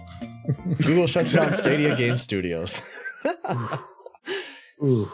Which is something Yeah. I almost Stadia. completely forgot about until I looked at my headlines that I had saved over the year. Uh, this happened back in February, and uh, Google shut down their in-house studio development for Stadia. Which who, who, So- could, who could have seen that coming? Right. So I, I mean, I predicted it. I, I actually predicted that Stadia would make a comeback this year. I'd like Oh, to God. take the long shots, you know, and man, uh, Brian was messaging me as soon as this news came out, um, like almost um, only a month after we made the episode, I think. right. And he's like, basically in your face, Ryan. Is the gist the of what he vice- saying. yeah. So Keith, wh- what's what's your cloud gaming knowledge, or do do you use it at all? Have you tried No. it? Okay. No sort of cloud No. gaming for you. I'm interested in what Xbox is doing, Microsoft is doing with Right. streaming on your streaming to your phone. But also, like I, I'm not a portable gamer by any means. I Oh, rather just okay. be sitting on the couch playing games because usually, if I'm out doing something, I'm out doing something. I'm not thinking about playing playing video games or anything like that. So that's sure. that's kind of my situation. Yeah. Even though that kind of stuff is really cool, it's not for me. And you know, the stuff that Amazon's doing with Luna. Is it Luna? It's a Luna. and you know what Google was doing with Stadia really Mhm, kind of slowed Luna. down this year as far as games coming out on that thing. Right. I think for something like Xbox, where it's just gravy on top of what you're already paying for and experiencing, that's where it comes into play for me. Where I, I talk about it all the time. Like, yeah, I, I popped down my, my backbone onto my iPhone and played some Banjo Kazooie, and that Mhm. was fun for a while. And it was just like a nice in bed activity to wind down. And I didn't have to sit in front of the, the computer and, and do that. So that's kind of where it comes into play for me. I don't always like the the fact that you have to have a really good internet connection kind of defeats the way I play it. So I kind of have to be in my house to get a decent way to do that. And it's got to be something like Banjo Kazooie or a turn based game. It can't be Halo. I, I tried Halo the other day. It's it's just There's- not doable. And there's no beating around the bush. I mean, when it comes to cloud streaming and the amount of games that are available to you, Microsoft is king. Xbox is destroying it Yeah. with Game Pass. And right. Stadia just uh, Google has money. True. Google probably has just as much money as Microsoft. They just don't have the talent. And that's, I don't know if you guys covered it on your, I don't remember if you guys covered it on your Mhm. Xbox episode that you put out a few weeks ago. But that's the thing when Microsoft entered the games market, that's why they succeeded is because they just threw money at developers and just sucked everybody up. Yeah. Yeah, I mean, uh, uh, there were rumors too when uh, the Series S and X were about to drop that they were working on another system that would be cloud streaming only. be like a really low cost, uh, basically the cost of like a Chromecast Ultra.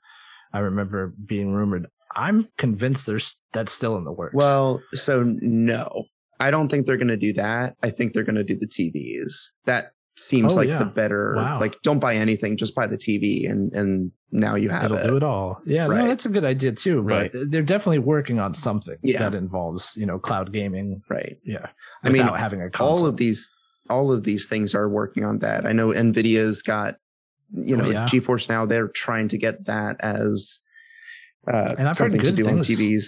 So I I'm hearing I'm hearing Stadia is the best, but now that Right. there's this new GeForce Now 3080 tier, I've heard that is really like the best experience you can have with it. yeah, So yeah. I've yeah, I've only heard good things about that. it's really expensive though. It's just not, it's cost prohibitive to, I would say, unless you're someone who is like, I want to play all these games with the best graphics and ray tracing, but I have a Chromebook. Maybe that's a good avenue for you. it's it, it's a really cool concept and when i remember when they announced stadia i was like this is going to change Mhm. things and of course game pass it isn't what it is right, Right. now Right. but i when they when i remember when google announced stadia i was like this is this is gonna like you're just gonna be able to sit down grab a controller literally just almost play whatever you want yeah. and as the years went on, Google just like what Google Hey, does with a lot yep. of the applications they come out with, just did not support it. Well, it blew my mind. They had a Stadia, a studio that, with no games in development. No, no first That weren't games ready at launch. shipped. It was, and they, it, it folded a year later. And like Yeah, that's nuts. this was this was um you know Google uh Google has 1.4 trillion dollars as far as their market cap goes. So it's like why why are you shutting down your only studio and not shipping quote unquote shipping any games? somewhere out there. There's an alternate universe where they waited like three years and had studios develop games for launch. And Stadia is like the best system on the market right now. Well, that's the thing. Yeah, like I said, Game Pass was relatively new, so it's like, oh, we should get on the heels of this and come up with something. And it just seemed, yeah, so well, rushed. not even that. If they had any games, I mean, there were there were times where it was like, "Hey, Borderlands Three just came out, but the Stadia edition's going to take two more weeks until you can even play it." And why why is not why isn't every game just on the service? Like, what, what's Right. what's the problem? You you have Right. to buy them again anyway, so it's not like there's a licensing issue that they're trying to get through. Just have all the games that are on Steam available on Stadia. Make it. I don't. Yeah. I, obviously, there's a lot of work that goes into that, but this is Google. They need to get everyone on board that they can. Yeah, there's probably something in there where you have to somehow get the Steam launcher in the ecosystem of whatever Stadia's Sure. running. Uh, Things have to be made or whatever. for Stadia to work the way that they're wanting it to work. Yeah. Google's not always doesn't have the best track record too of supporting some of their ideas. Of course. I mean, like Google Glass and things like that. They've abandoned like risky tech really early on before. Yeah. Um, so Th- yeah, this this kind of seems this kind of seems it. Like, do you think Stadia does anything from here on out? maybe it'll come back with the comeback of Cyberpunk yeah, the only way to play Cyberpunk in, in the beginning there. With Stadia. wait, yeah. wait, how did So- Cyberpunk have a so- comeback? yeah, apparently. Well, Cyberpunk was the I did they not they got a patch coming that that they're very excited about. But yes, Cyberpunk was wh- which like one? only playable on Stadia for the the beginning there, like to to play Mm-hmm. it stably. Oh, Yeah. really? Okay. I so it's weird. I think that Stadia it should have already been gone, and the fact that it's not makes me think that it's going to be around for a bit longer. If not, maybe they will introduce something that revitalizes revitalizes things. So Mm. Watch at the Game Awards, they announced like five exclusives for Stadia. I mean, I I Could seem to remember Stadia being a big part of the Game Awards last year with like little commercials in between. So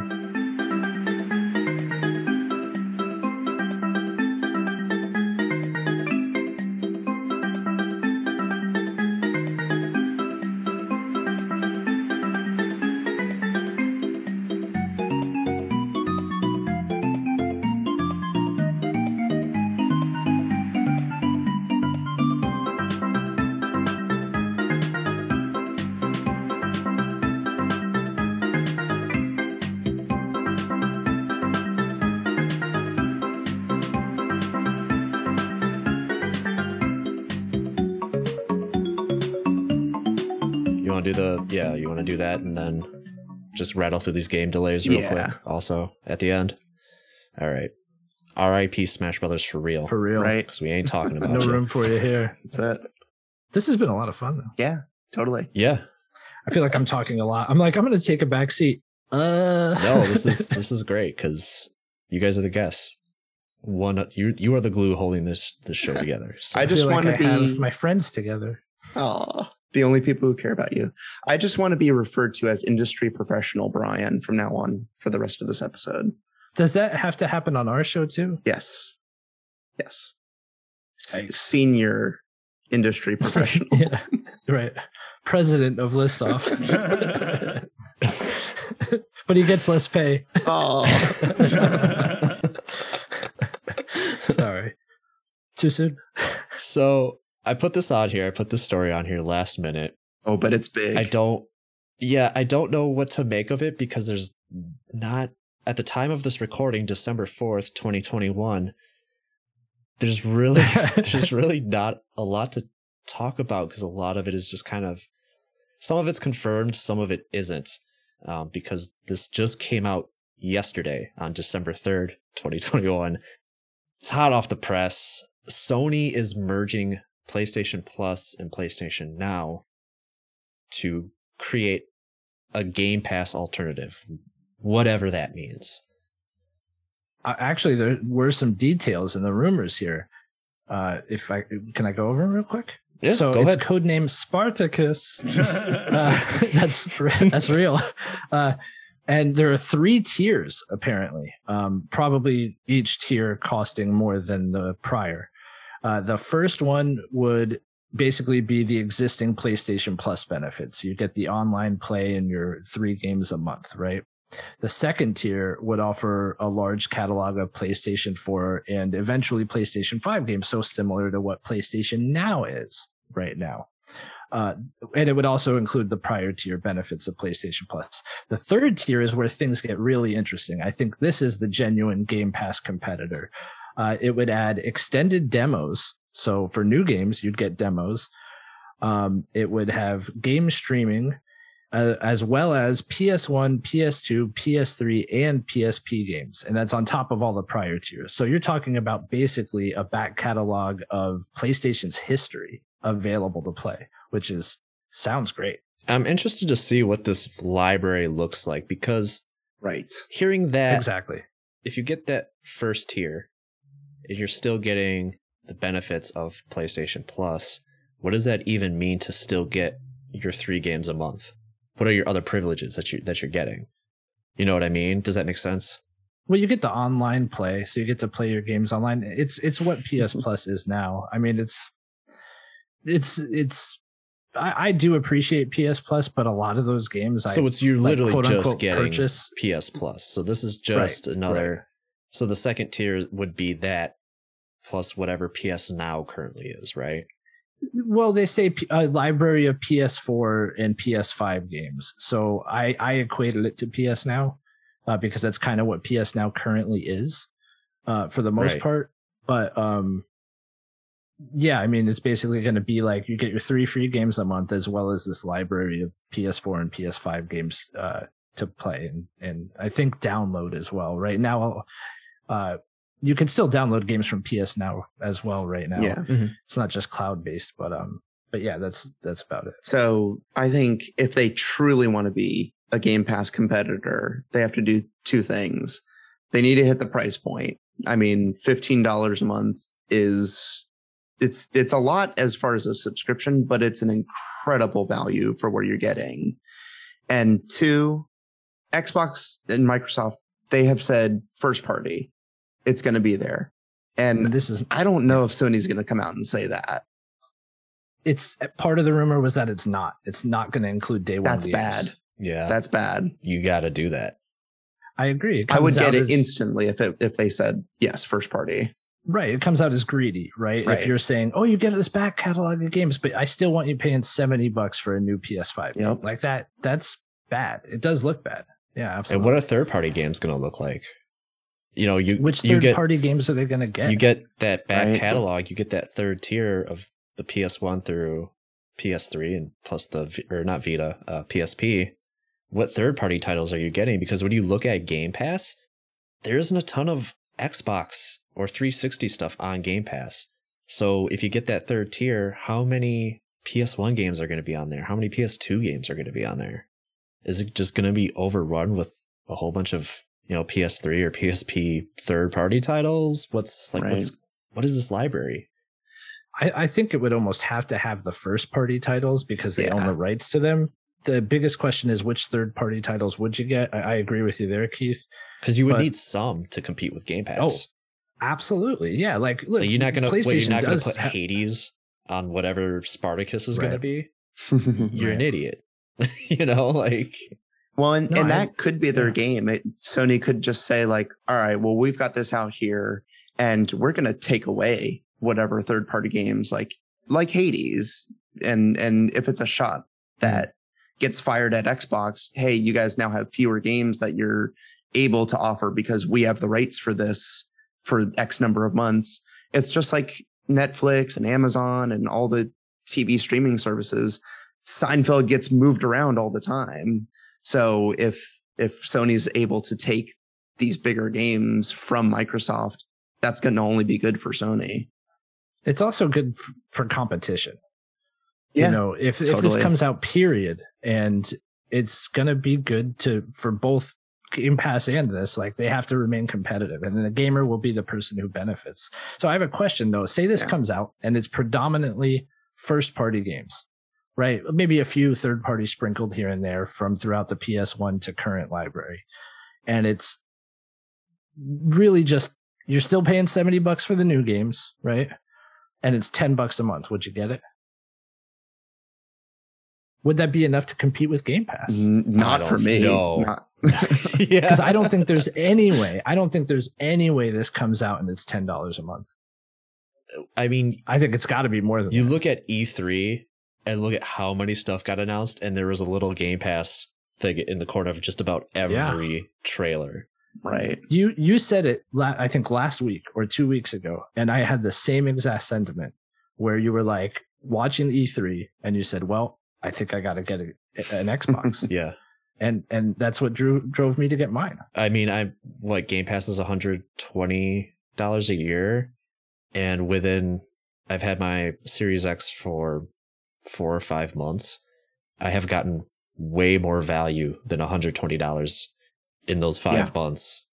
Y- You, you play one, you know, AAA title, it's 60 $70 right there. You play another one and you've already gotten gotten your money's worth. Yeah. So Mm-hmm. I Yeah. think I get this if they have the first party like that.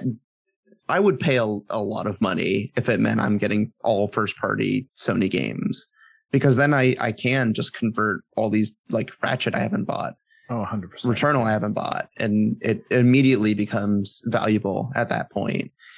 I do think that if they say it's $20 a month, then, and it has like first party, let's say, I'm being mm-hmm. very, very hopeful. I think that gives Microsoft an excuse to raise their price, which I think is inevitable. And that's where a competition like doesn't necessarily benefit the consumer, but having two of these kind of services out there at the same time is is very exciting if Oh, Sony yeah. gets it right. Yeah. Uh, yeah, if Sony gets it right. They Yeah. haven't gotten a lot right this generation. They're gonna bung I, I feel like they're gonna bungle this somehow. The one thing I think they've gotten right is first party acquisitions. I think they've done a good job this generation of that, but that's about and I think I mentioned that to you, Ryan, is that when Sony makes a first party game, it is like one of the best games I've ever Mhm. played. And that that Mhm. says something. It's usually getting nominated for a game of the year or something, you Right. Yeah. Well, I, and I said on on our show as well, like if, if it were all things were equal and it was seventy dollars per game, I would buy that game on my PlayStation every time Totally. because the controller's just more next gen, like the games run better. But if if this came out, eh, sorry, and, and it had day one games for twenty bucks a month, a hundred percent, I'm getting it because it would save me a boatload. I will say I have totally. a huge hole in my Yeah.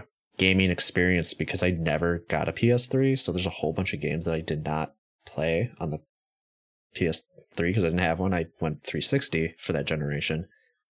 So if it's decently priced, I could see myself just getting it for the PS3 games. Well, the best PS3 games have been remade Yeah, already. that's true. Yeah. Yeah, it's it's it's True. tough. I cuz I have if you have cuz I have a hacked PS1, ahead. I've got a hacked PS2, like I don't need those games technically. right? So it's like it would be more convenience. Am I if what I'm paying for is convenient enough, then maybe. But you we, you got to have those day one games. And do you think it'll be similar with this, where they do it in an annual price will be your best bet because that's how PS Plus is now, and how PS Now is as well. Is like it's it's sixty dollars a year. So do you see them doing with Spartacus something like that, where sure maybe it's like twenty bucks a month, but if you get the whole year at once, it'll be you know I'm just laughing because you 100 just keep or calling it. Spartacus. but then, I mean, yeah, yeah, I have to. It's Spartacus. yeah. I'm one of those people that is just It's- get like man. I still have auto renewal on NSO, and I don't use it at all. It's so I'm definitely guilty of. I being turned one off of those my people that's auto-renewal. Just like yeah, I just Ugh. have it. Yeah. Speaking of Nintendo, I mean Nintendo's got to be looking at this news and just like picking their nose. Well, they think they did something good with uh, Releasing Paper Mario. expansion pack or Oh, whatever. God. Yeah, okay, like, if "Hey, Diddy Kong Racing comes to to the Nintendo Switch Online, I'll get it. I'll get it. I'll get it too. I'll get it too.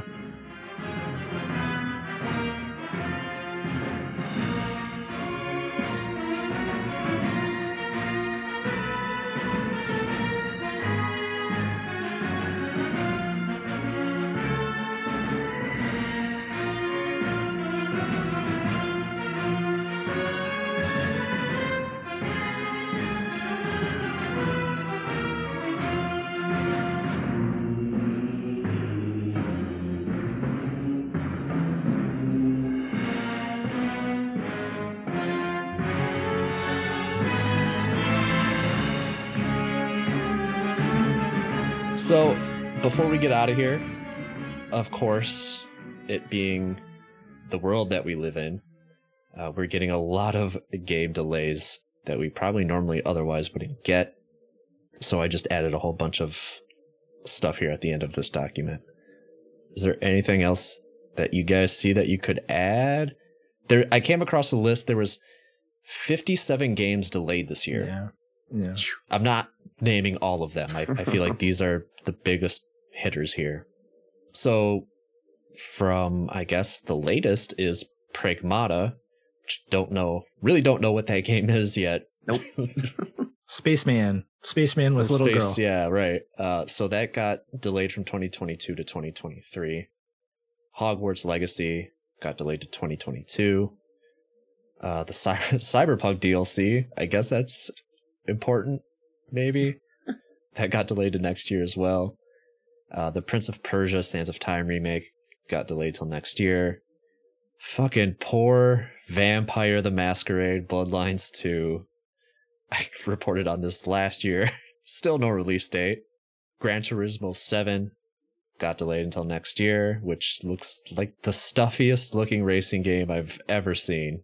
So far up its own ass. Yeah, It looks and that's wonderful. what, that's what they want. I mean, it's what I'm gonna play. Uh, Gotham Knights got delayed until next year.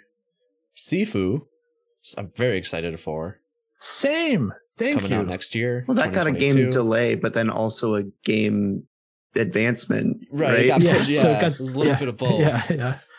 Uh, another Yeah. game I'm really excited for, Ghostwire Tokyo. Uh, that's coming out next year. Horizon, we already talked about, Woo. coming next year as well. Man, looks good. Dying Light 2, eh, coming out next year. Got delayed twice, I think, right? Yeah, that's been a development. First it was delayed to, like. Yeah. Delayed to late 21 and then into 22. Yeah. And yeah. Um, Elden Ring uh, got pushed back a month from January to February of 2022. I'm excited. Advanced Wars 1 and 2 Reboot Camp, unfortunately, would be out around this time, but Oh yeah. got pushed back to next year. I think it's uh, spring.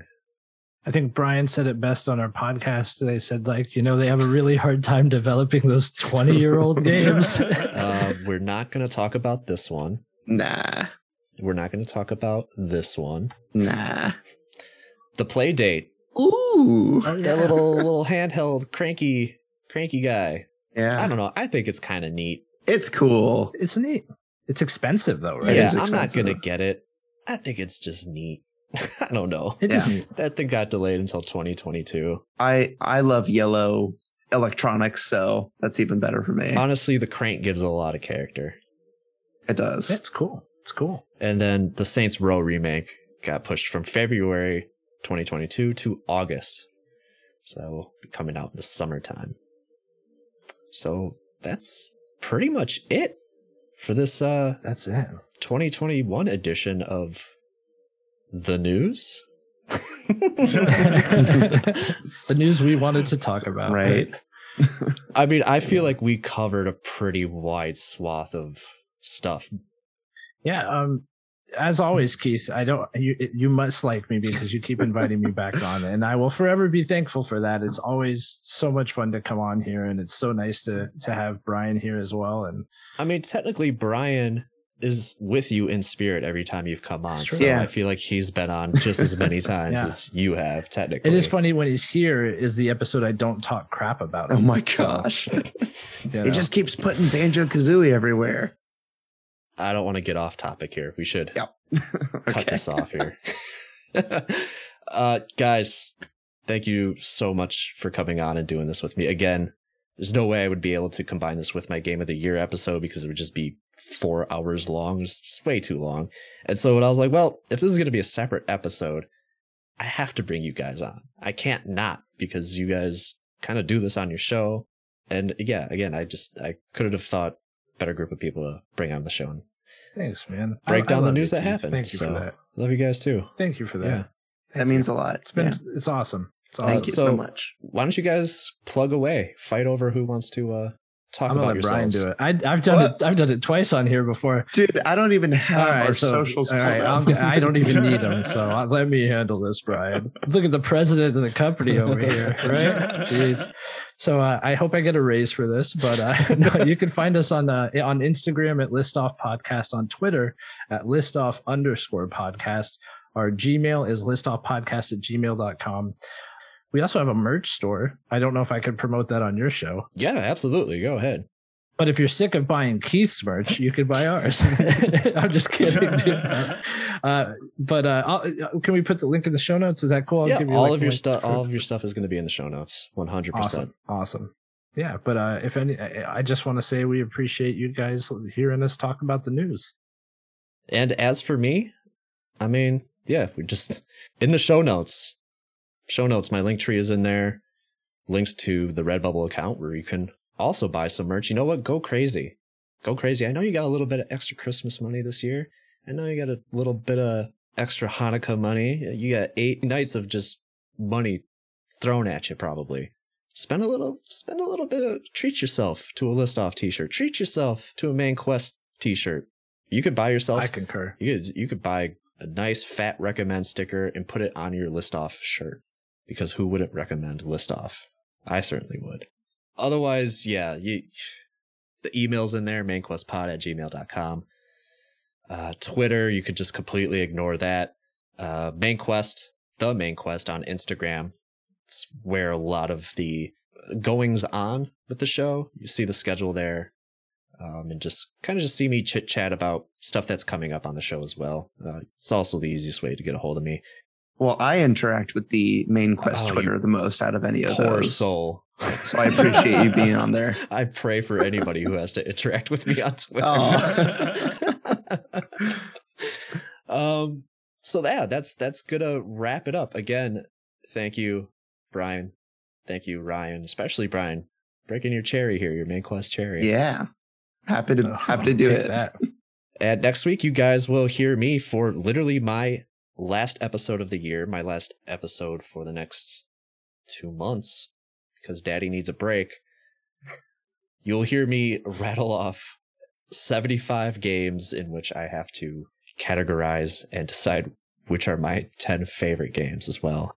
And also, on the day that this episode airs, you can go ahead and head to List Off, where I will be on talking about specifically my top 10 games of 2021. There's going to be a difference here between those episodes. So you got to listen to both to get the whole complete picture, I guess, of my my my gaming habits. so until next time, guys, I will talk to everybody later. Take care of yourselves.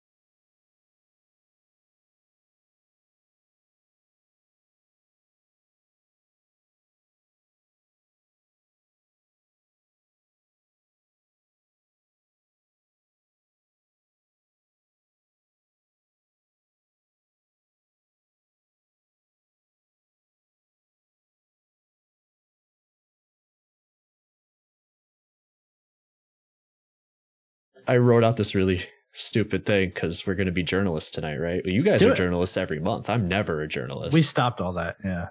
you stopped being journalists?